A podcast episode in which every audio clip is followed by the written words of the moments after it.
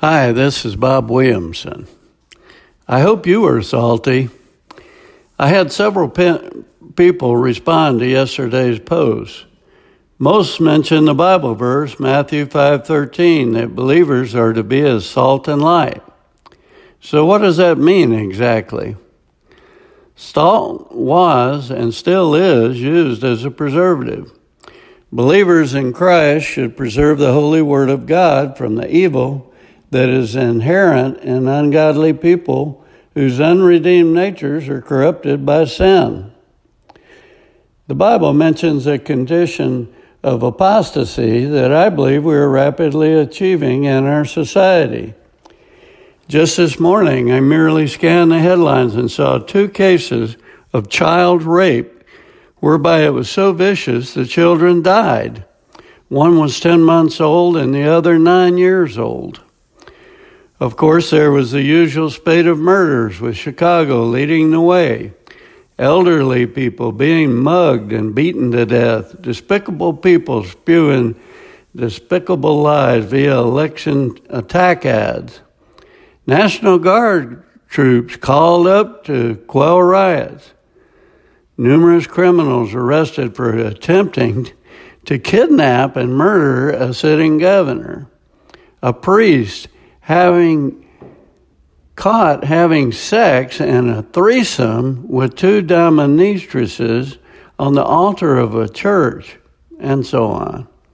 It reminds me of the passage, Psalm fourteen three, "They have all turned aside, together they have become corrupt. There is none who does good, not even one." As salt, we are to do good and preserve God's word and live righteous lives. Salt was also used as a flavor enhancer. In the same way that salt enhances the flavor of the food it seasons, the followers of Christ stand out as those who enhance the flavor of life in this world.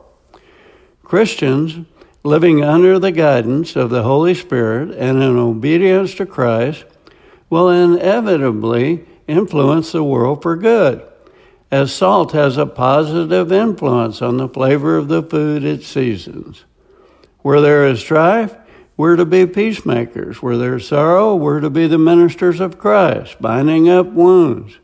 And where there is hatred, we are to exemplify the love of God in Christ, returning good for evil. In the analogy of light to the world that Jesus used, the good work of Christ's followers are to shine for all to see. The presence of light in darkness is something that is unmistakable. The presence of Christians in the world must be like a light in the darkness, not only in the sense that the truth of God's word brings light to the darkened hearts of sinful man, but also in the sense that our good deeds must be evident for all to see.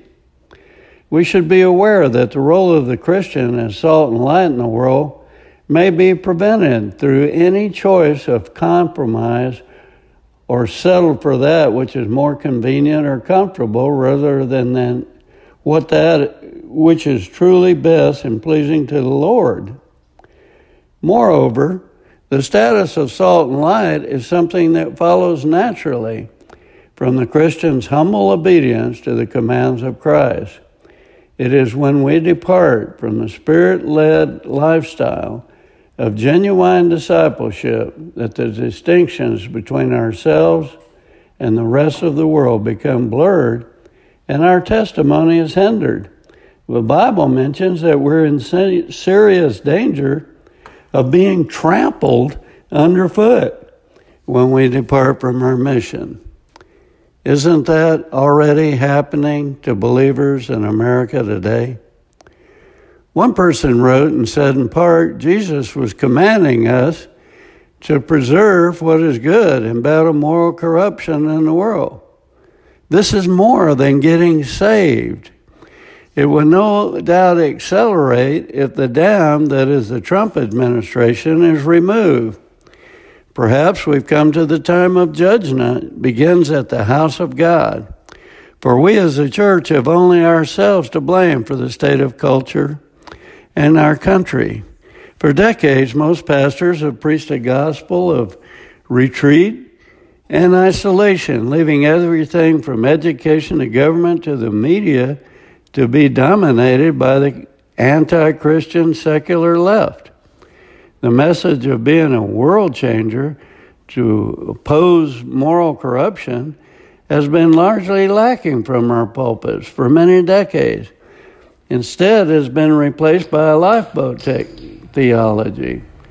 The world around us is a sinking ship, so our job is to rescue those we can, get them saved, harbor them in our lifeboat, our church. I believe that we as a body will either show we can still be salty by how we vote, or we will really be trampled underfoot, as you noticed in your noted in your post yesterday. No believing Christian can justify a vote for a supporter of baby killing. This is not about politics, but about the calling we have as a church to be salt, to be a preservative of what is good, and an obstacle to what isn't. Killing unborn babies up to the point of birth certainly qualifies as moral corruption, and we must stand against it. Trump is certainly a flawed leader, but then so is Biden. I did not initially support Trump back in twenty fifteen, but I've come to increasingly believe God has used him, flawed as he is, to give us a reprieve. God does this a lot, doesn't he? Using flawed people.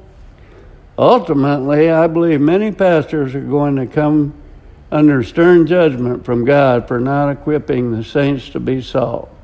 Many pastors provide little or no teaching or leadership with respect to how to advance the kingdom. I've heard every excuse from pastors from, I don't want to lose my tax-exempt status, highly unlikely, to I will lose contributors, honest but despicable. Many have been trained to believe that, like J. Vernon McGee used to say, we should not polish brass on a sinking ship, meaning don't waste your time trying to reform the world, lifeboat theology. In the long run, absent a great awakening, followed by a mass injection of salt into our culture, the clock is ticking down to judgment. God will not tolerate the killing of unborn babies or the debauched sexualization of our society forever. But in the short run, we can still be salt and we can win a reprieve. I've seen empirical research that reveals that as many as forty percent of evangelicals aren't even registered to vote. Talk about not being salt. Any serious student of the Bible can give you examples until the cows come in on what happens when a society turns its back on God. The Lord turns his back on that person or nation. It is a lesson that is repeated over and again throughout the Bible. Become salt and light, and for heaven's sake, vote against those things abhorrent to God. Vote for Trump, and I encourage others to do so as well. Matthew five thirteen, you are the salt of the earth, but if the salt loses its saltiness, how can it be made salty again? It is no longer good for anything except to be thrown out and trampled underfoot. This is Bob Williamson. Thanks for listening.